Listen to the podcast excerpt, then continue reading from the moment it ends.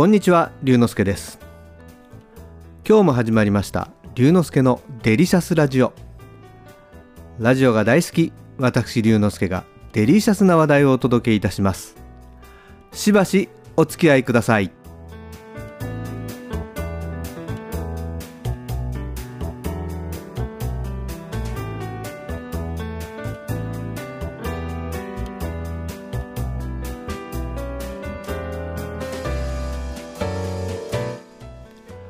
あなたは最近書店いわゆる本屋さんに行きましたか？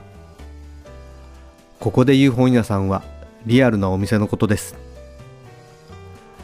僕はたまに本屋さんに行くのですが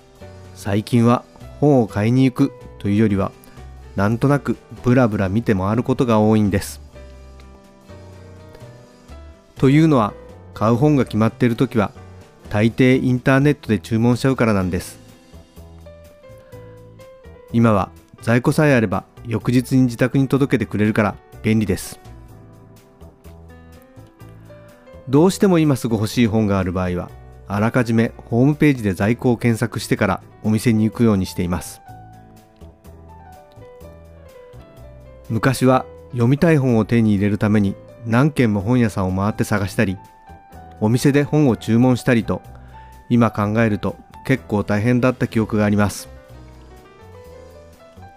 そう考えると本を買うということが随分手軽になったと感じます。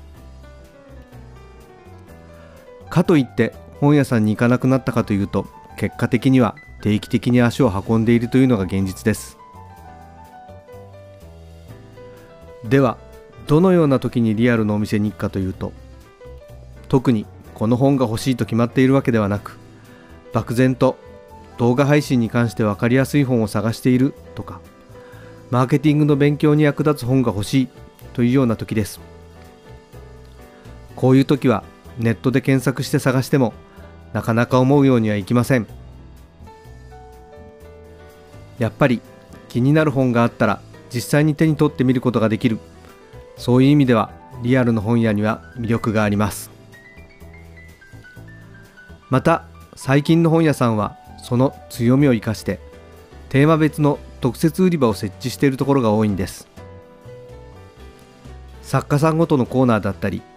歴史小説コーナーだったり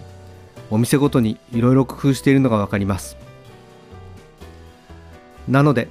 お目当てのジャンルとかがない時でもそういうところをなんとなく見ていると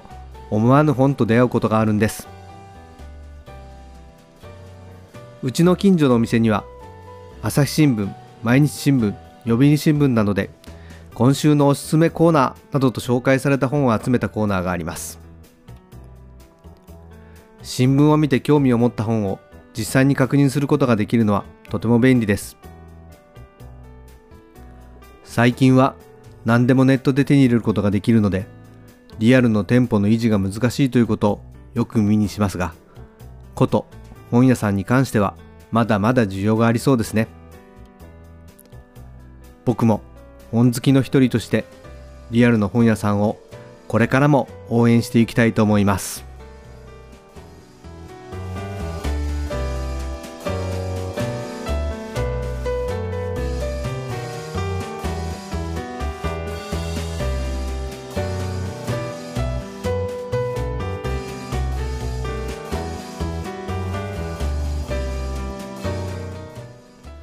今日は